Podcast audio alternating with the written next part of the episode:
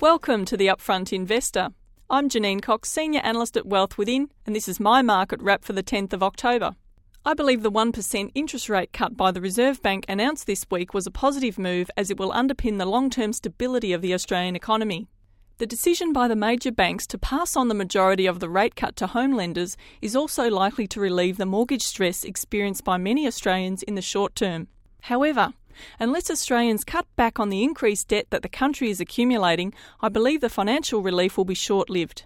As a country, we are now firmly in a negative savings pattern given that we borrow more than we earn. And with Christmas fast approaching, it is highly likely that the credit card debt will skyrocket as many Australians use the surplus cash to squander on the festive season, which will further compound the problem. In my opinion, unless Australians begin to curtail their debt in the coming years, we may well find ourselves in a similar situation to that currently being experienced in the US. So, what can we expect in the market? The All Ordinaries Index has continued its decline, moving down to 4,249 points before rising slightly to close just below my expected support level of 4,300 points yesterday.